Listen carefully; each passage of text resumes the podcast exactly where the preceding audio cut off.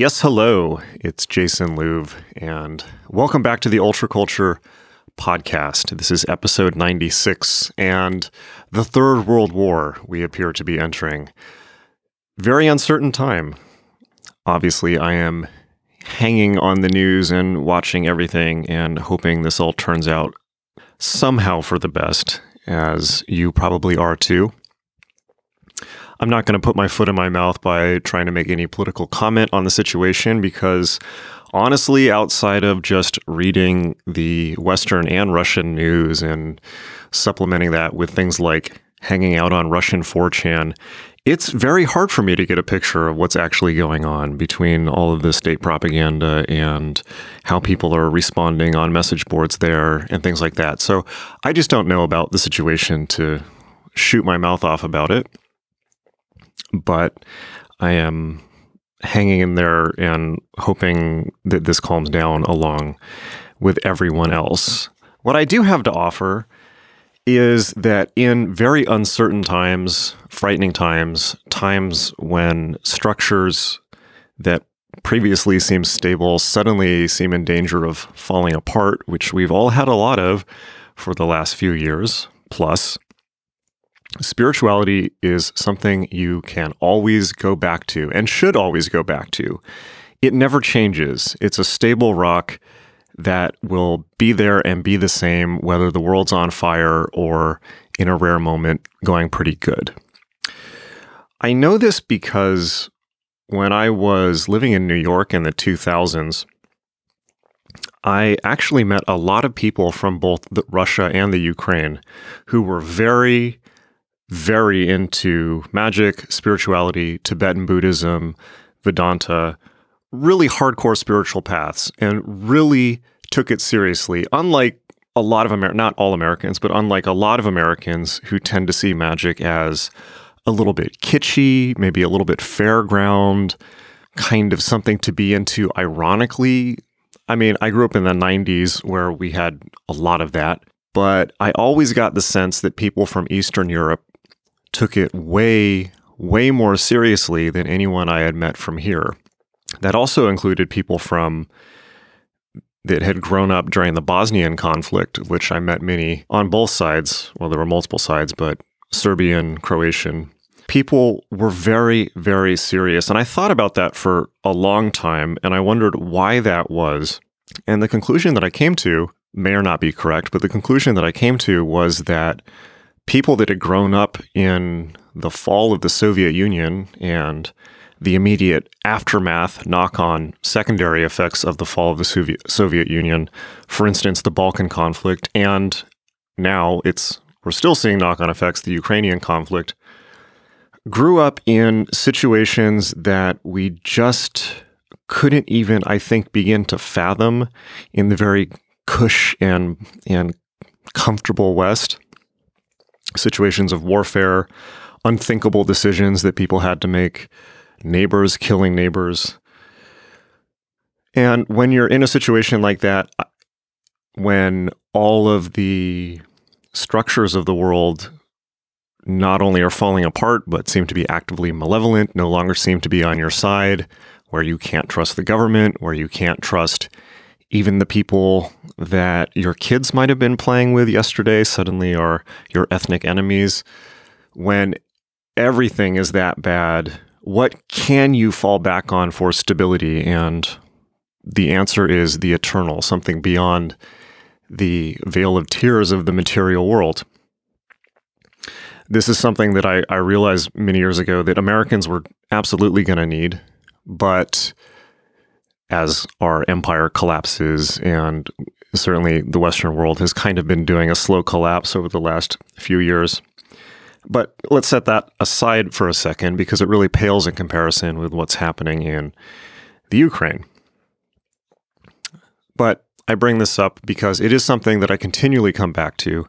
It is something that I continually say on this podcast and that I continually remind people of as essentially what is being offered here with magic and spirituality, which is a structure for your life that nobody can take from you, a sense of empowerment that nobody can take from you, a sense that to a certain extent, you are safe and that things will work out for you that nobody can take from you, no matter how insane things seem to be in the outer world, because the whatever we want to call it, the eternal world, the the spiritual structure of the universe, the platonic realms, the noumenon, whatever we want to call it, definitely has structure and form and seems to work along certain lines and certain laws that hold true no matter who you are or where you are.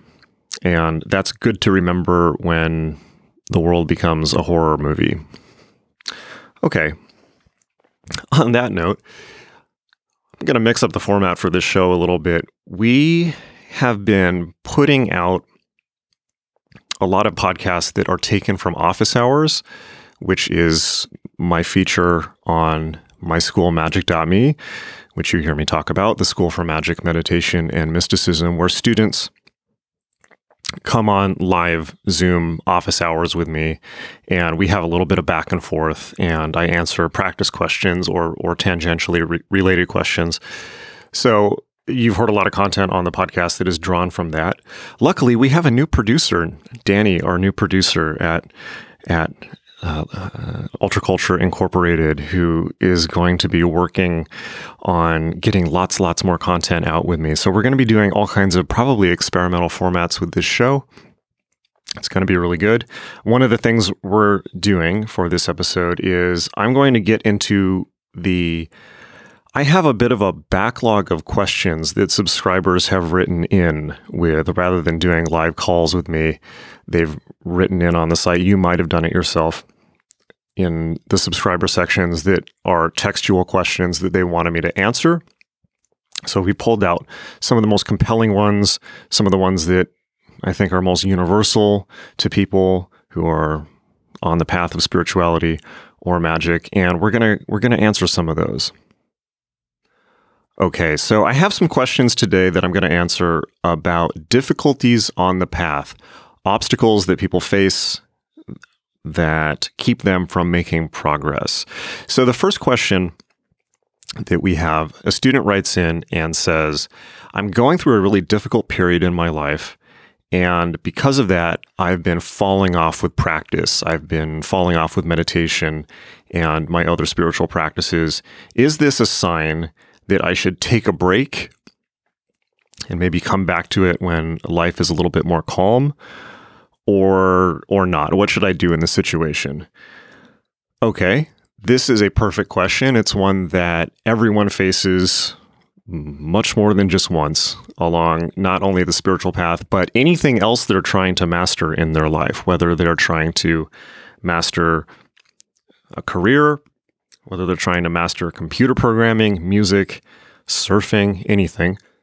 No matter what you're studying in life, no matter what you're trying to make progress in, you're going to hit plateaus where it seems like you're not making progress. You're going to make hit kind of roadblocks where it suddenly seems impossible. And a lot of this comes from just the standard ups and downs of the human nervous system and moods and the nature of life itself. One of the things that I really think impedes particularly American students of spirituality, and I know not everyone listening to this podcast is American, but most of you are. So if you're not American, I apologize, but if you're not American, you can you can laugh at, not with. One of the things that I think really impedes American students is the idea of kind of toxic positivity, the idea that we always have to be unbelievably happy and successful and good at our jobs and our personal life and marriage and kids and be working out five times a week and have a perfect body and you know keeping the the lawn perfectly manicured and that's a very american thing it is a very old american thing it was a big deal in the 60s. It's still a big deal. And I think that it's not just that that does people a disservice, it's just that it's not realistic. I mean, unless you're on a ton of amphetamines and steroids, and then at that point, that's not going to last too long for you, anyways. So it's really important to understand that life comes in waves, as we can learn by studying things like Buddhism or Taoism, a lot of the Eastern traditions that really have such, not only have a core understanding of this, but base their entire system of philosophy on it. The whole core point of the Buddha, for instance, is that everything is impermanent, everything is transitory, and that when we cling to phenomenon and want them to be fixed in time, essentially, we suffer. And we suffer because we want things to not change. We want them to be perfect. We want to get to this level where everything is just exactly right and we never suffer and we never come down from that. We want to be in the peak of the, the drug high and never come down. And that's just not realistic. I sometimes think that Buddhism and also magic are essentially about human beings' relation to time. I think that humans are distinguished from other animals in the sense that they are the time binding animal. If you look at snails, for instance, make shells, bees make honeycombs, all these animals have certain ways in which they interact with and shape the material world. But Human beings are the only ones that can bind time, who can seek to fix a moment in place forever by, for instance, writing symbols, which plays very deeply into the psychology of magic, music, art, repeating motifs that we come back to in our relationships, in jokes, or on the extreme levels, building architecture, building nations, the continuity of the ideas of nations and religions and ethnicities and stories and characters that carry on from generation to generation, sometimes for thousands of years. These are all instances of mankind's binding of time, and it, it's what distinguishes us. One of the many things that distinguishes us from the rest of nature and makes us such an anomaly. Of course, as you would expect, it's also the source of our suffering, as the Buddha points out, because since we can bind time, we expect it to be an absolute. We expect time, we expect of our own power to be able to fix things in place as we want them forever. And it's just not possible because ultimately we will all be undone by the nature of time, by the nature of change itself.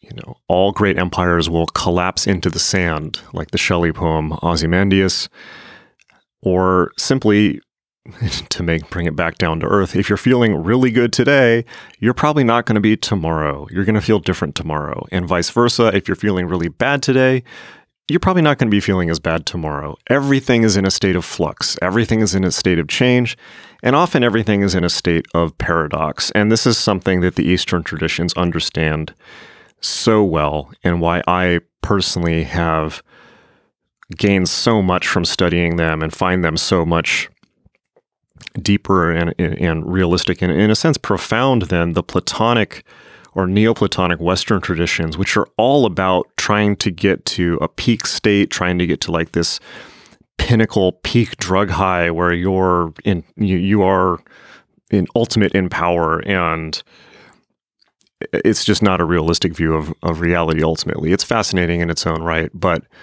ultimately all beings are subject to old age, sickness, and death. And every moment, every moment of time that we pass through is in the process of dying. So, for that reason, it's good to orient yourself to flux, change, impermanence, and so on, because you'll be much more relaxed instead of running around trying to fix everything perfectly in place. So, that's a very, very long winded way of saying it's okay and give yourself a break if you hit parts of your practice or anything in life working out, things like that, where you seem to be plateauing, where it becomes difficult or even distressing, upsetting, or just you, the, the juice isn't there anymore. That's absolutely fine. It's the nature of things. It is also the nature of the human nervous system, particularly when we're thinking about things like magic or spirituality, where you're probably having also peak experiences where you're having moments of transcendent insight or feelings that you are uh, heightened. You are, if not literally, then metaphorically very high on spiritual experiences and insights and, and having these kind of manic downloads and things like that. Your nervous system can only take so much of that. So there will be valleys and troughs where, where you recuperate.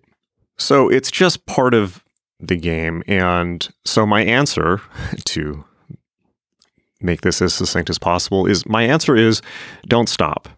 And particularly if the reason why things are difficult is because your life is difficult, that's when you want to practice most of all, particularly meditation. Meditation is the core, bedrock, foundational practice for all other practices. It is the one to which you must continue returning. It is the one that you never have to second guess yourself about as to whether it's real or not because it's so blatantly, obviously important and real. And there's not a person, a thinking person on the planet who would really suggest otherwise. It's the one that's the most scientifically validated, even down to uh, actual brain changes being observed in people who meditate long term.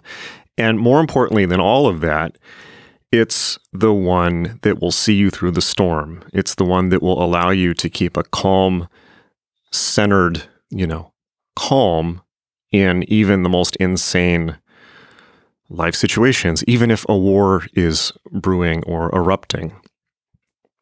When the world becomes a hurricane, there's only really one thing to do, and that is to go to the center of the storm, to sit in the eye where it is calm, and to make your decisions from there, from the position of mental silence, from the position of being in touch with silence, which is the nature of who you are, with the position of being in touch with your intuition and your higher grace, your true self, whatever you want to call it. Everyone thinks of it in different terms because it's only from that position that you will make rational and productive decisions. If you make your decisions like most people make them, which is in a state of panic, in a state of confusion, prompted by outside stimuli like the news or what other people are saying, and we're all guilty of this from time to time, then you're just going to be buffeted about in the the winds of, of chaos that afflict the majority of this planet's sentient beings. You don't want to do that. You want to make your own decisions for yourself that are in line with your own truth and your own highest good. The only way to do that, at least to my mind, is particularly meditation, but also spiritual practice as a whole. Whatever that happens to mean for you, prayer is very good as well. Prayer is, in a sense, a, a type of meditation, particularly as it's practiced by the Eastern Orthodox, uh, who I've been thinking about a lot recently in light of obvious events. So it is only spiritual practice that we should return to when life goes crazy. So that's my answer. Don't stop, keep going. Persistence is all, as Dion Fortune said. Persistence is everything. It counts for more than anything else. It counts more than how you know, whether you did some seven hour ritual one day or you happen to have an insight or you read this book or whatever, none of that matters as much as persistence. Even whether you succeed or fail in anything you do in life, if you are failing again and again, persistence is all. And if you persist, you win as much as is possible on this sublunary world. Okay. So the next question we have written in by a subscriber is also an extremely, extremely common one and is one that pretty much everyone has when they first get started looking into this stuff. And that is I want to get started with spiritual practice and, and magic, but I see that there's all these things you need. Like I'm looking in these books and there are all these pictures of temples and wands and robes and pentacles and all of that. Do I need all of that stuff to build or buy or something before I get started practicing because that seems quite expensive and quite overwhelming. No, you do not need any of that stuff. In fact, let's take this as a moment to talk about the symbology of magic, okay? It's symbolism. When you see these pictures of grand high wizards in these old theosophical books or occult books or Hollywood has played a big role in in influencing people's imagination about these things. It's just stuff, okay? It's just set dressing. Now, yes, you can build those things if you like them, if you if they help you get in the mood. But I want to be very clear about this because I have always in my life shied away from the kind of hammer horror factor or the the this over the top theatricality that people get into with magic for a lot of reasons. One is it's pretty cringe most of the time. Honestly, the other is it's cringe both in aesthetics and it's also cringe in that people who really buy into that stuff are trying to make them seem make themselves seem like something special with all their robes and Masonic regalia or you know, their Stevie Nicks like you know, flowing witch costumes and things like this. And it, it just, it's just kind of like, you know, reminds me of the Spirit Halloween store most of the time. So the other reason that I shy away from it is it's kind of a missing of the point. All of this stuff is metaphor.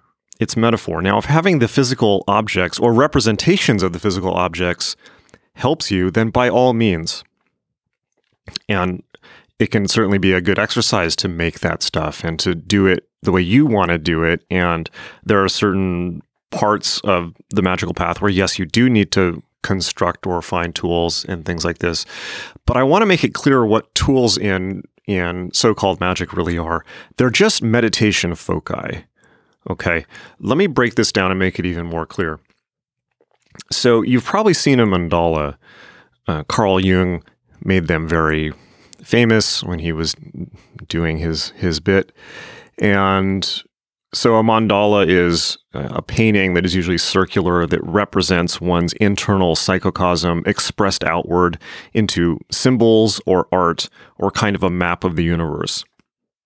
This is, in a sense, the essence of all magic. You take what is inside you, make an external representation of it, and then change the representation so that it at the very least changes the internal reality and then perhaps by some knock on effect changes the wider world around you. It will certainly change your perception of the world, which is all that you really have at the end of the day.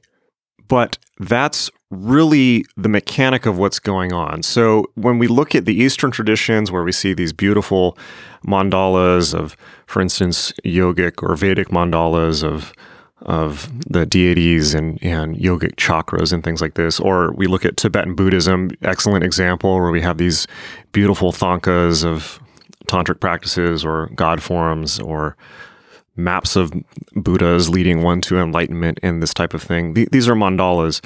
So in the Western tradition, the Western esoteric tradition, which comes out of Masonry and and people like Agrippa and Trithemius and and the Renaissance and uh, has its own very storied history and is really a specific and well defined spiritual path and can't in some ways be just made up.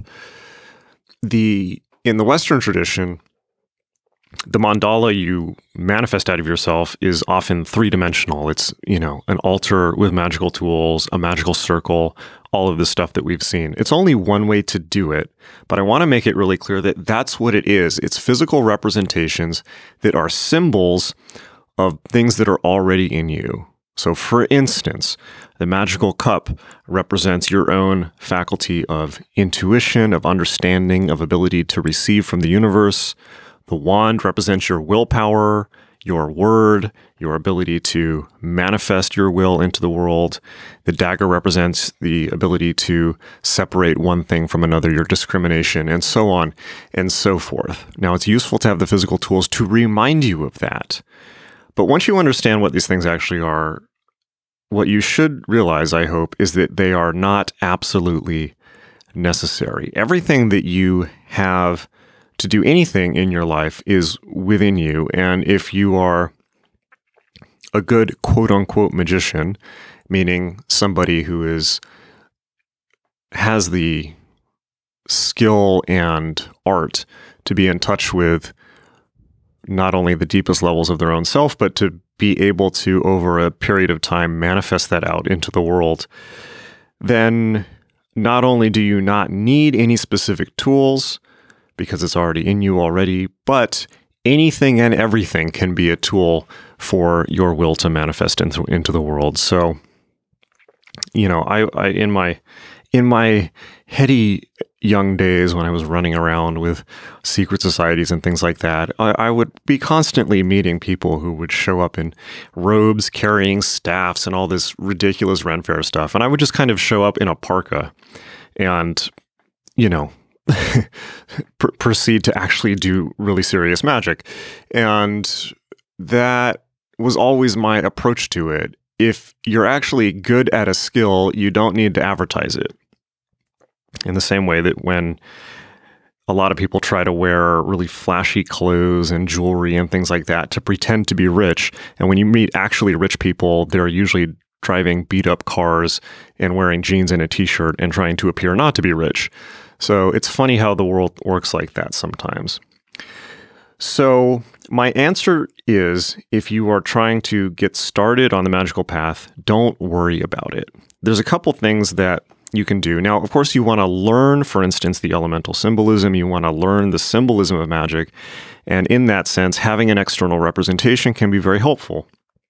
But you can write things on paper if you need to. You can, instead of having a wand, you can have a book of matches. If instead of having a a you know beautiful ornate cup, you can have a Dixie cup or something like that. You know, all of that is perfectly valid. The point is that you need to make it profound and meaningful. Magic is the process of investing things with meaning. And if you can't invest a Dix, as Lon DuQuette has pointed out, if you can't invest a Dixie cup with meaning, then you're not going to be able to invest, you know, a, a multi-million dollar chalice or, you know, whatever. So just keep coming back to the fundamental understanding that magic is about what's going on internally, and you can get in touch with that by meditating and going within.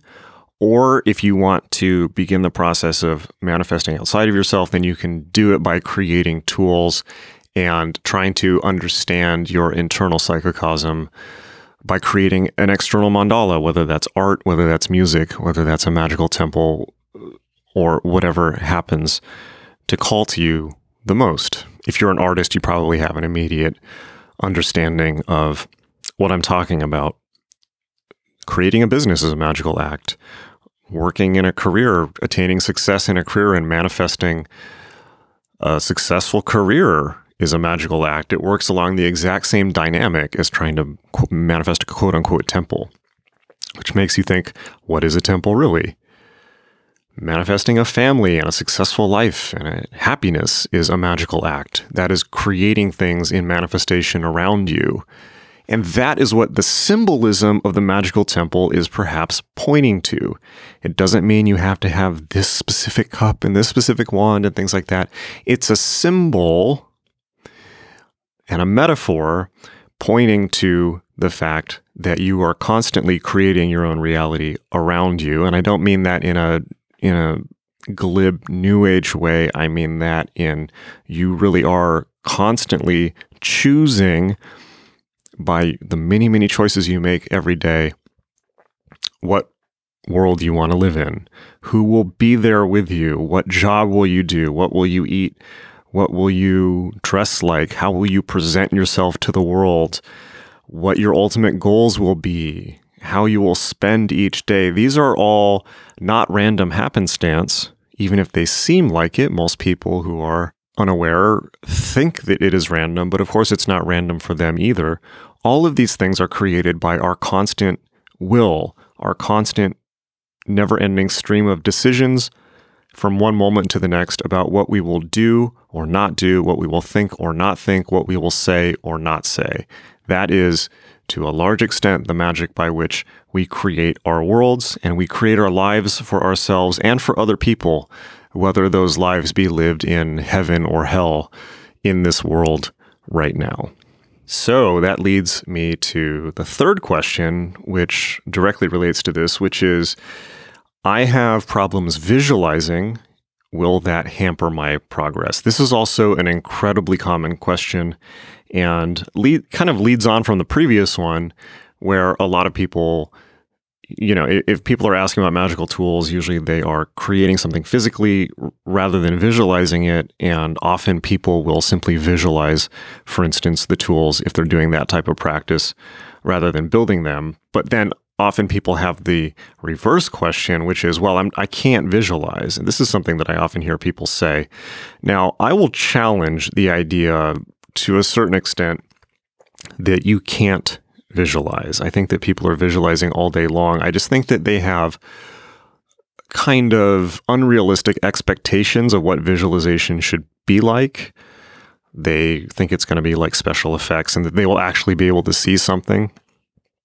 And there's a lot of books on this subject that aren't particularly helpful in that regard because they hype people up with unrealistic expectations. But we are thinking of things all day long. We are imagining things that may happen to us or that did happen to us all day long. And, and that's all visualization.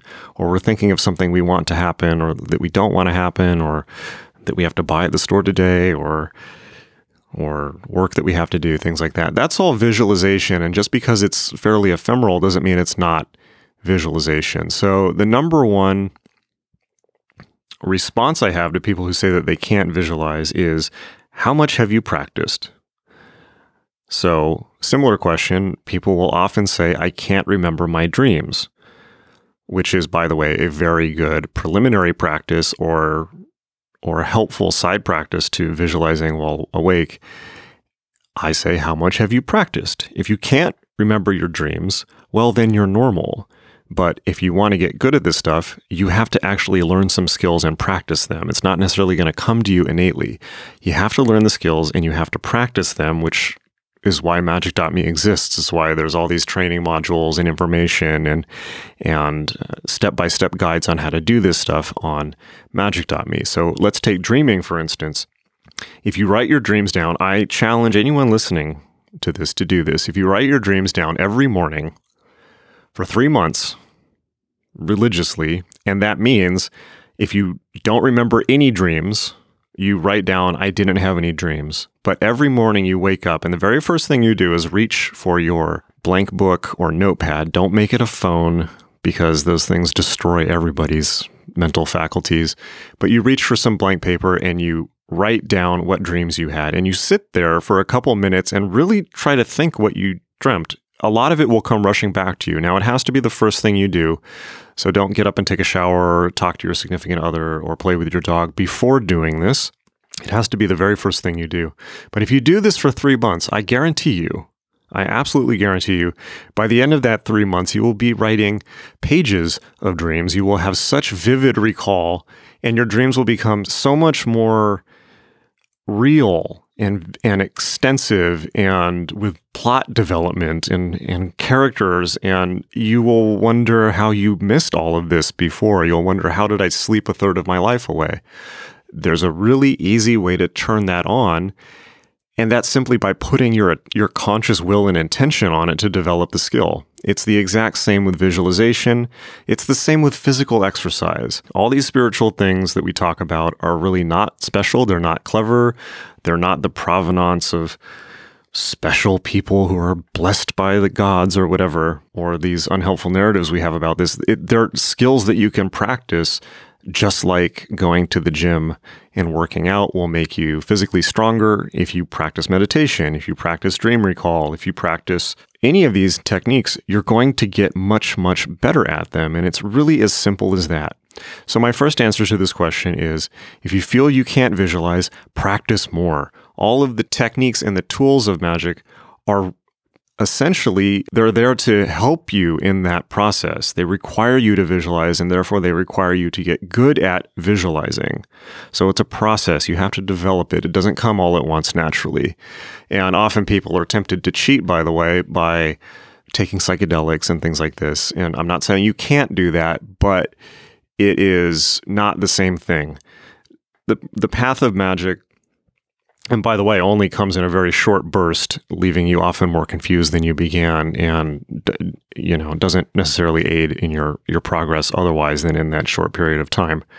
the, the practice of magic in, in many senses is to get really good at visualization, is to build that muscle so strongly that, for instance, you can visualize in profound detail a new life for yourself until it's so clear whether it is a new job, a new relationship, a new role, a creative project you're trying to bring into manifestation, a business you're trying to bring into manifestation, until it's so clear that it is realer than real, that it feels more real and is more vivid and detailed to you than the dream we call waking life. When you can do that, when you've developed that muscle to that level, then, well, you can do anything because it's at that point that that can't not come into being. It can't not manifest, and it may not be in exactly the way that you expected it to, but since that overwhelming fixed idea is guiding your entire nervous system, you can't help but take actions and make decisions in ways that bring that closer to existence. And it can be spooky as if things really do manifest by quote unquote magic when you do things like this. But in order to do it, you have to build that muscle. You have to practice day in, day out through meditation, through ritual, through visualization until you develop that faculty. If your, your question is, will, vis- will lack of visualization impede my practice? My answer is simply the practice is the practice will develop your faculty of visualization. So keep at the practices because that's how you build the faculty. So just like my my answer to pretty much all questions is just keep going. It was pretty much the answer to all three of these questions. It was just keep practicing.